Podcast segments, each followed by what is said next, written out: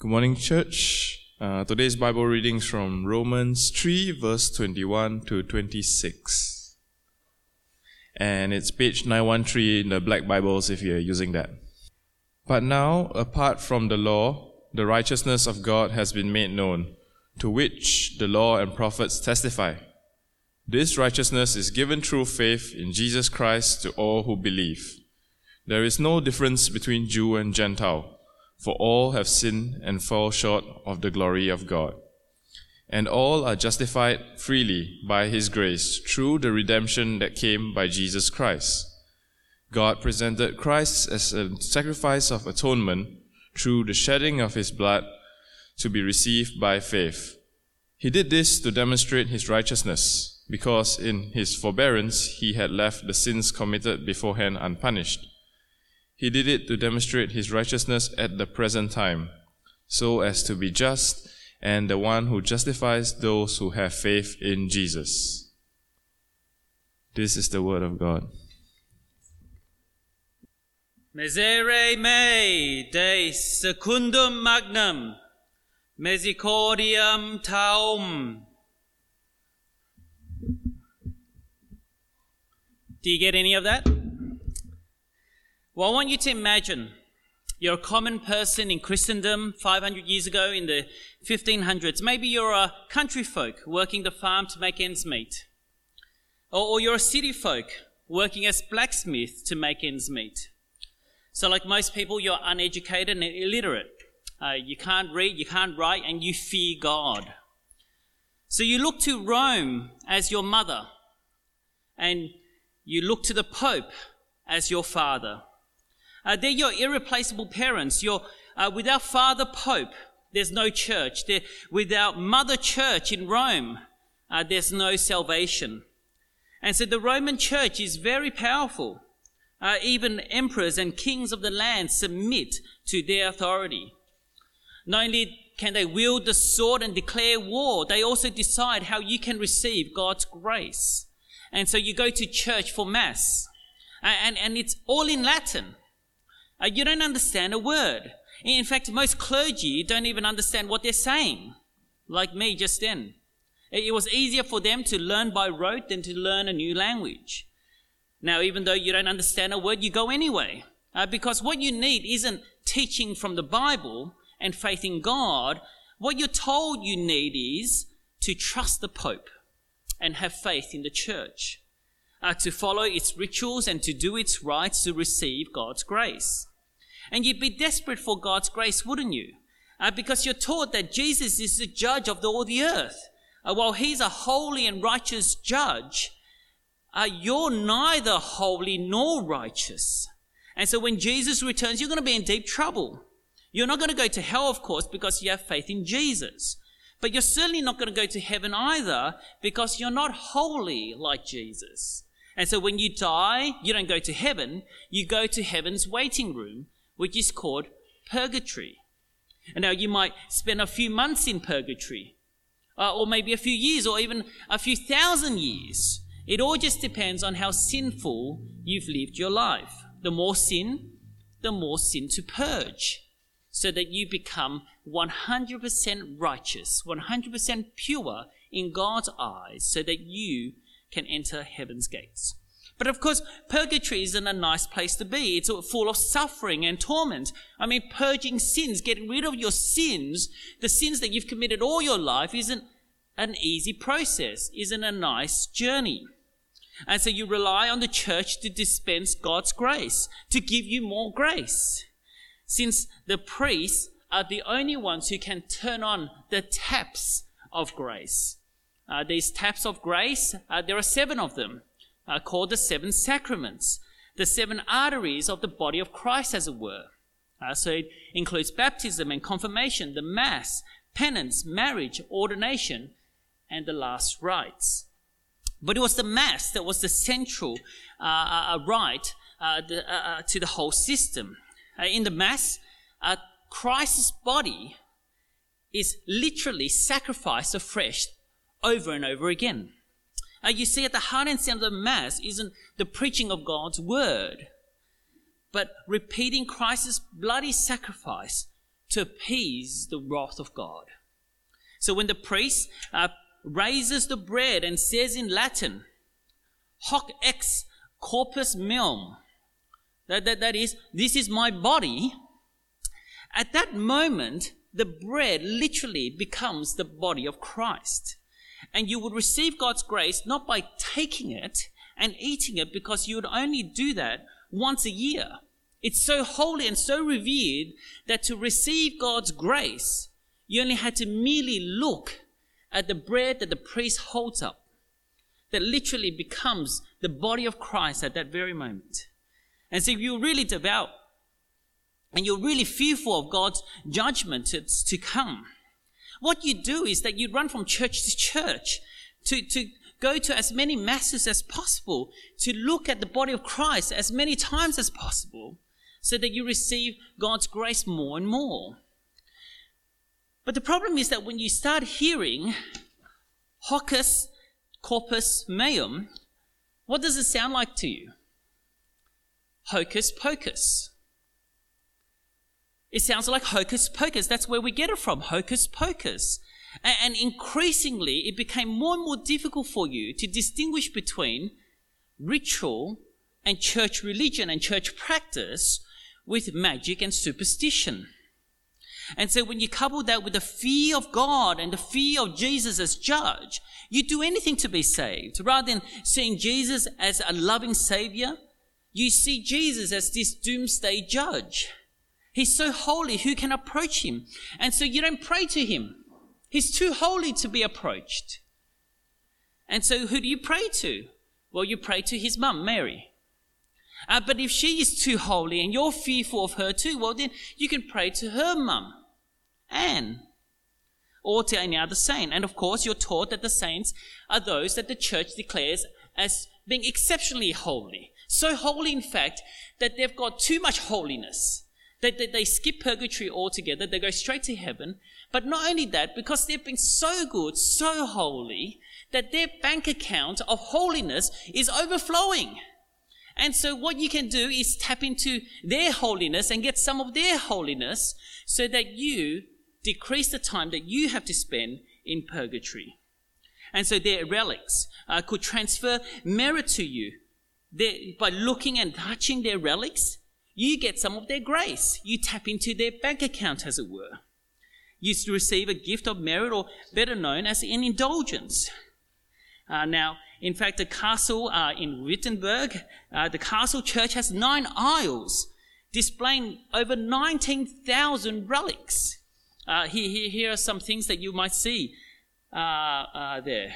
That you could see a wisp of straw from Christ's crib, a strand of his beard, a nail from the cross, a piece of bread from the Last Supper, a twig from Moses' burning bush, a few of Mary's hairs and some bits of her clothing, as well as innumerable teeth and bones from celebrated saints. Veneration of each piece was worth an indulgence of a hundred days, with a bonus one for each aisle, meaning the pious visitor could top up more than 1.9 million days of purgatory. So you go to this castle, you revere every relic over and over again, down the nine aisles. You can save yourself 1.9 million days in purgatory. What a bargain! But of course, if you can't afford the time, and if you can't make your way to the Castle Wittenberg, then what you could do is buy indulgences. Not just for yourself, you can even die, but buy indulgences for your loved ones, those who have died. Uh, as Johann Tetzel would say, as he uh, went from street to street, from city to city, declaring in Germany, when the coin in the coffer rings, the soul from purgatory springs. Place your penny on the drum, the pearly gates open, and in strolls mum. No longer did you have to confess your sins. Your money would do. Getting into heaven was now a bargain. While people got off purgatory, the Pope got lots of money. Money to rebuild St. Peter's Basilica, which now still stands in the Vatican. It was big business. It's in this context that Martin Luther was born.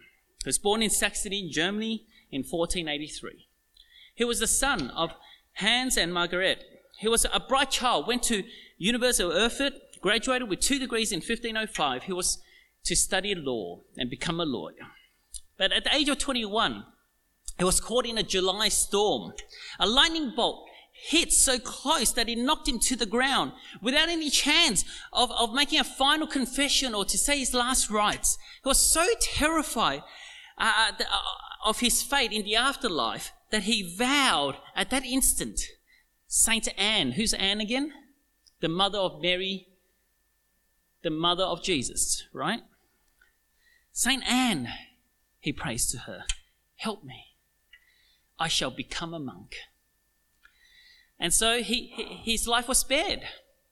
And to uh, his father, who was furious at all his expensive education gone to waste, Martin Luther went to the monastery. Now, was a, a monastery was a world of rules rules for how and when to bow, rules for how you walk, you talk, where to look, and when, rules for how you hold your utensils. Every few hours, he'd go to a service in the chapel. Yet the more he did, the more he became troubled. Uh, you see, if he'd let his eyes wander during chapel, he'd sinned. If he laughed, he sinned. If he sang poorly, he sinned. If I was, if, if that was me here and, and this was all sin, I'd be sinning all the time. I'm completely tone deaf. Countless sins for Martin Luther to, to have his sins absolved. And so what do you do? How do you absolve your sins? Well, he didn't want to cut any corners when his salvation was at stake. And so he used his weekends to catch up. He'd go to confession and he'll confess to another monk or priest for hours and hours, up to six hours at a time. But the problem was that as he detailed all his sins and confessed all his sins, it went on for so long that he would miss the next chapel and thereby sin again. And so he constantly looked inside of himself uh, to, to see was whether his motivation was right. He, asked himself, was I truly repentant? Or did I just want to avoid God's punishment? And now in 1507, uh, he was to say his first mass.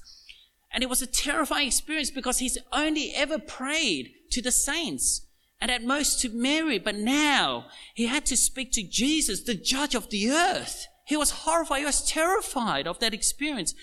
But then when he read Romans chapter 1 verse 17, in his cell, in the monastery tower, it all clicked into place. He said, though I lived as a monk without reproach, I felt that I was a sinner before God with an extremely disturbed conscience. But then he read Romans 1:17. For in the gospel, the righteousness of God is revealed, a righteousness that is by faith from first to last, just as it is written, the righteous will live by faith. What Luther discovered at this moment was the gospel. The pure gospel that salvation is by faith alone, not by faith and your effort not by faith and your good works and your good deeds. Here, he said, I felt that I was altogether born again and had entered paradise itself through open gates. That is, he didn't have to go through purgatory. He didn't have to buy indulgences. But through the gospel and understanding the gospel, he realized that he had a free ticket to heaven. What the Catholic Church taught kept Luther out of heaven's gates. But what the Bible taught opened up heaven's gates. Now, today we begin a five week series on the five solas of the Reformation, the five pinnacle doctrines that the Bible teaches that are uncompromisable, that we as Protestants, as Anglicans, uphold as true and orthodox. And as we study these five solas with our, open, our Bibles open, we'll be doing it against the backdrop of the official teaching of the Roman Catholic Church. For that was the context in which the reformers found themselves. You see, Roman Catholicism and Protestantism are two very different religions. There's a lot of overlap, but they lead you to very different directions. So both would argue that you must believe in Jesus, that you must have faith in Christ to receive grace. Roman Catholics have always believed in Jesus and in grace. But their understanding of what Jesus has done is insufficient. How you receive grace comes not just from Jesus, but from other means as well. Now, it's important for us to pause and recognize that what the Roman Catholic Church teaches may not necessarily be what every Roman Catholic believes. In fact, they might not even be aware of the official teaching at all. The same is true in Protestant churches, isn't it? That though the official teaching of the Anglican Church, for example, is biblical, yet you will still find Anglicans who are legalistic or liberal. This is true of any denomination. And so, what we must do as we study the Reformation and history is to learn from history so that we don't make the same mistakes. And it should drive us back to the gospel, to the Bible, so that we might cling on Christ alone. And so, may this series deepen our faith in Christ and grow our love for Roman Catholics. So, what is the official teaching of the Roman Catholic Church on faith? Now, this might oversimplify things, but it's basically like this. The Roman Catholic Church teaches that you need to have faith in Jesus. And when you do, it gets you out of hell, but it doesn't get you into heaven. It's a halfway, half paid ticket to heaven. It's a bit like this. This is, a, say, a ticket to heaven. What the Roman Catholic Church has done is to tear it into two. And what they're saying is that when you put your faith in Jesus, you get this. You get this half paid ticket. It's half paid because you're still a sinner. You still do the wrong thing. You're not perfect. You're not righteous. You're not like Jesus yet. And heaven's only for the righteous. So therefore, what you need to do is you need to earn the other half. You need to become more loving, more caring, more righteous, so that your works, your good deeds, married with Jesus' sacrifice, will give you the full ticket into heaven. That's why their seven sacraments is so important. That's why their prayers to the saints, confessing of sins, doing penance is so important. That's why purgatory is part of the process, because if you're not good enough in this life, then it's in purgatory that you can do the rest to get your full ticket. You see, for Roman Catholicism, getting into heaven isn't a free gift. It's something you must earn and do in addition to the half free gift that you get from Jesus. It's grace plus works gets you into heaven. So, Roman Catholics are taught that they must do good works. It's essential for salvation. And when they do, they're rewarded with the increase of grace. This grace further justifies them, makes them more righteous, and they be, therefore become more holy and more pleasing to God.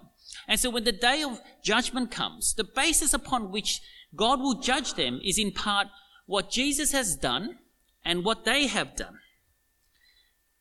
Effectively, they've collapsed justification and sanctification.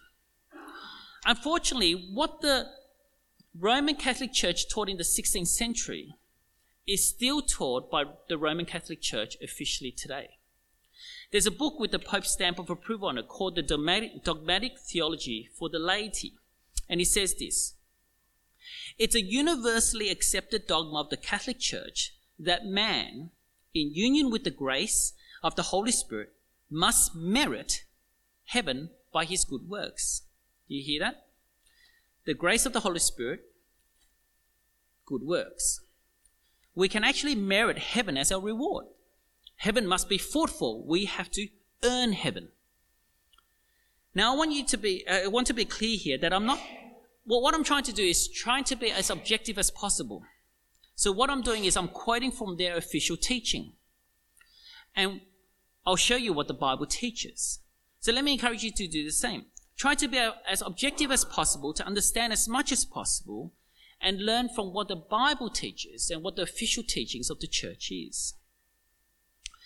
So that's the official teaching of the Roman Catholic Church. To be saved, you need Jesus and you need to be good enough. But what does the Bible teach? Now let's turn to the Bible. How can we be righteous? How can we be acceptable to God? If we stand before the pearly gates of heaven, on what basis will God let us in? Well, the Bible certainly doesn't teach justification by works.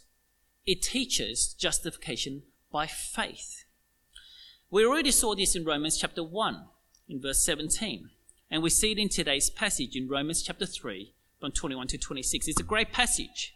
The whole passage is to do with how a person can be considered just or holy or righteous before a holy God. Now, the context up to this point in Romans is this we're all doomed. Whether you're a Gentile or Jew, you're doomed.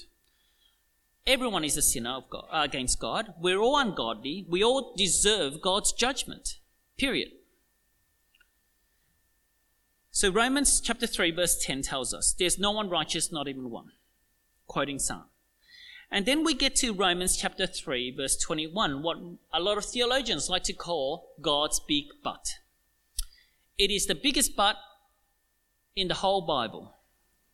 Because the end of the story is not that God declares, you're all doomed, you're all sinners, you're all unrighteous, but God's big but now comes in because it tells us the hope we can have from being doomed.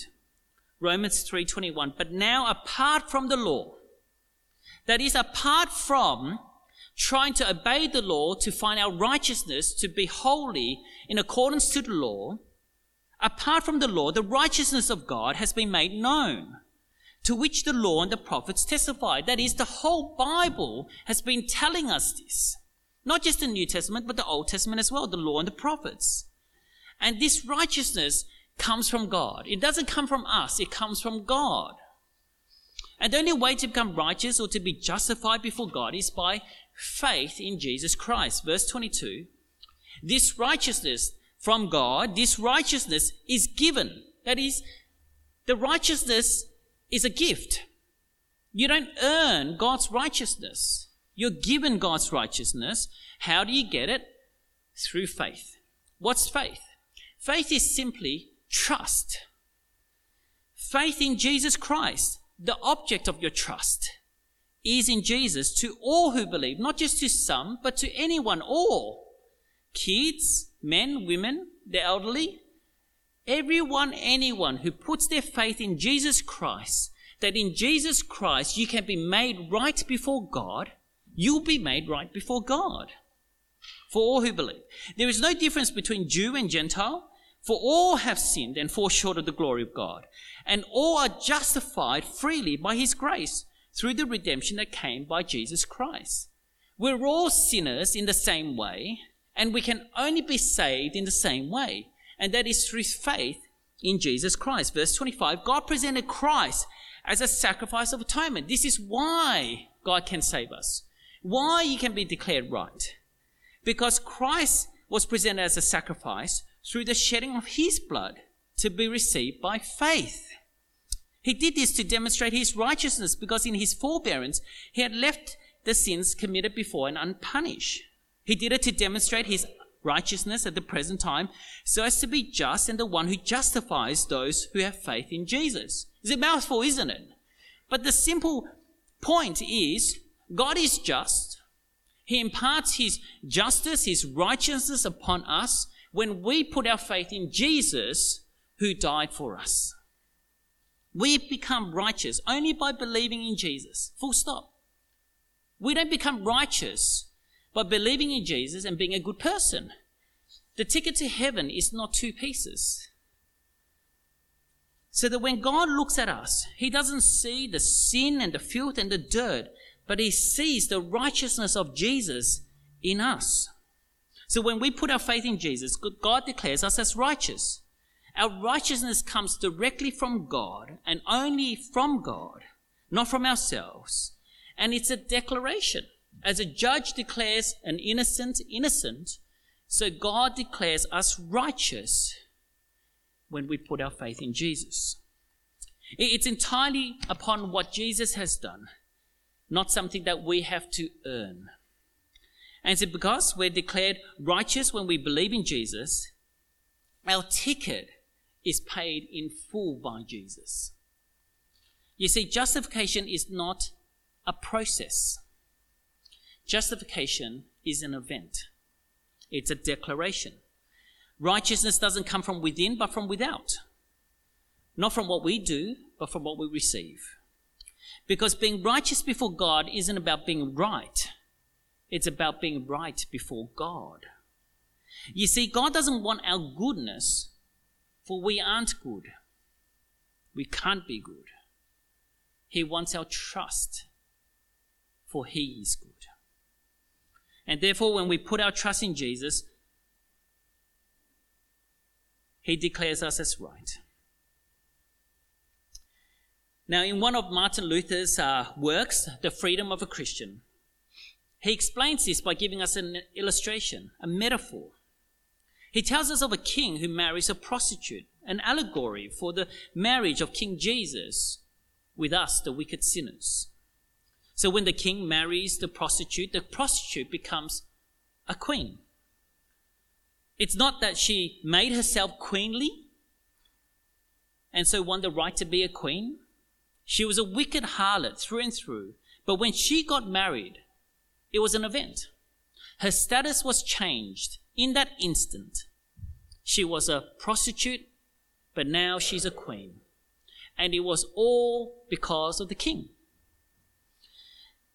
But even though she's now a queen, she's a prostitute at heart. That is who she is. But she's a queen by status. A prostitute at heart, a queen by status.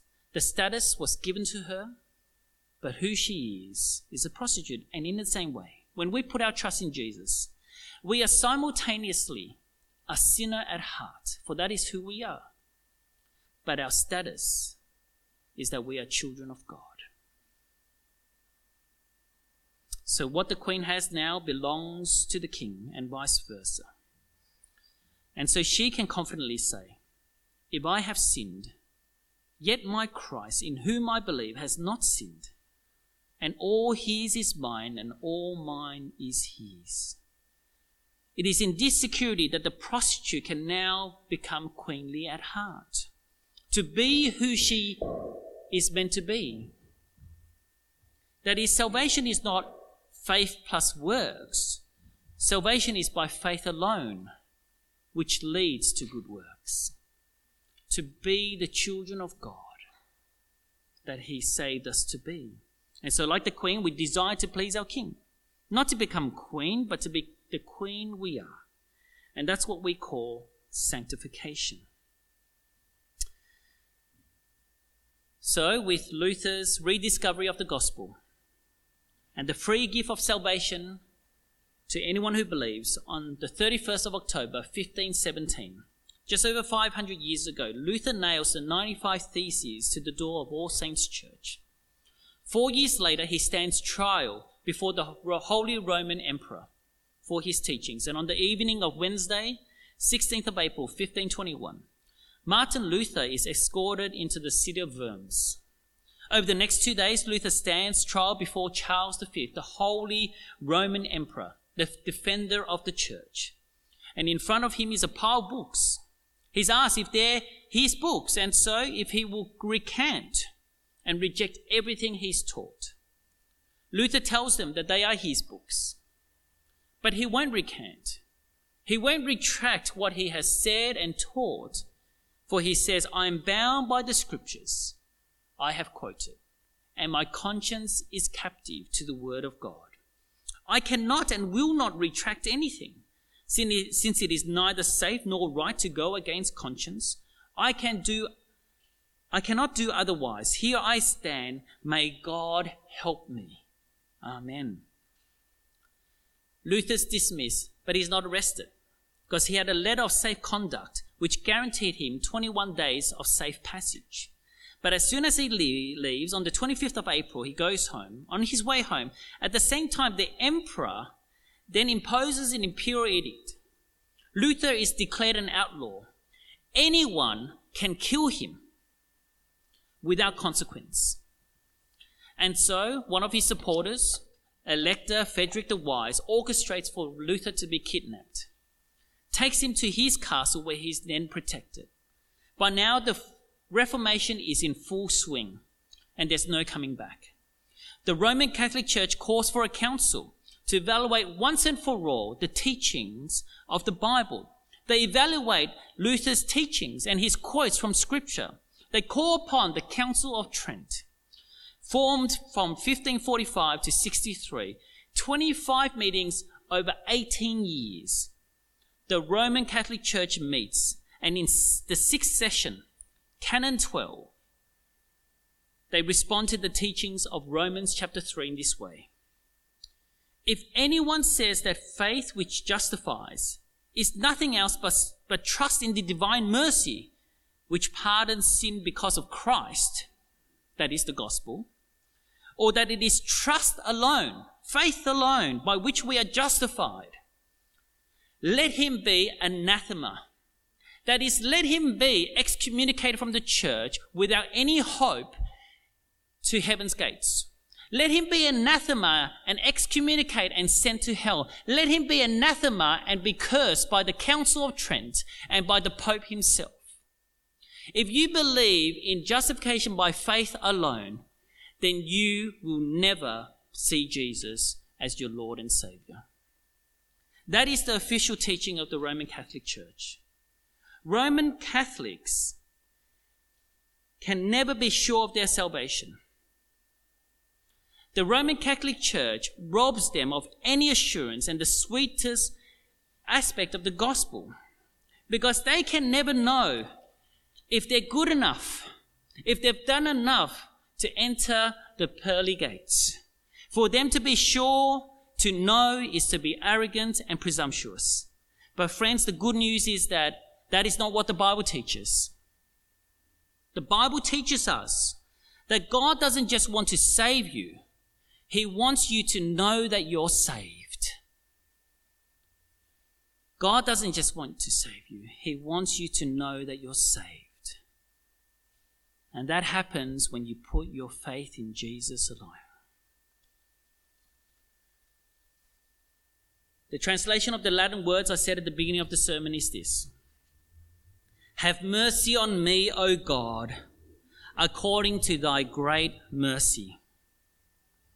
And praise God, he has mercy on us through Jesus Christ our Lord, whom we have put our trust in for the salvation of our souls. So, friends, if you're a Roman Catholic or not yet a Christian, can I just say that I'm so delighted that you're here today? I hope you found this sermon helpful in seeing that not, not what I think, but what the Bible teaches. And can I encourage you, if you'd like to find out more about what God says about justification by faith, how you can enter the pearly gates in Christ alone, and please read the Bible. Come to our discipleship teams. Keep coming to church to find out more. But maybe you've been a Christian for a while, but you're like Luther before his conversion, and you're wondering whether you're good enough for God. When you stand before God at the pearly gates, will He open the gates for you and let you in? Maybe you've done some horrible things, even as a Christian, and you're wondering if God will accept you as you are. Well, I hope that Romans 3 reminds you that you can never be good enough for God. But that if you put your faith in Jesus, then God will see you as righteous as Jesus. Like you, you, there's no purgatory, there's no relic that you need to go to, there's no indulgence you can buy. Simply trust in Jesus for the forgiveness of all your sins, the past, the present, and the future. But some of you might feel like your, your faith is too small. I wish I had the faith of that person or that person. They have so much faith. Well, I hope that you've seen from Romans 3 that it's not the amount of faith that you have that will save you, but the object of your faith. We need childlike faith in Jesus Christ. And friends, we need to be careful, don't we, that we must not make faith into a work. To think that faith is what we must do. For faith itself, as we've seen, is a gift from God. So, friends, let's rejoice and praise our God that we're not saved by faith and works, but by faith alone in Christ. Amen.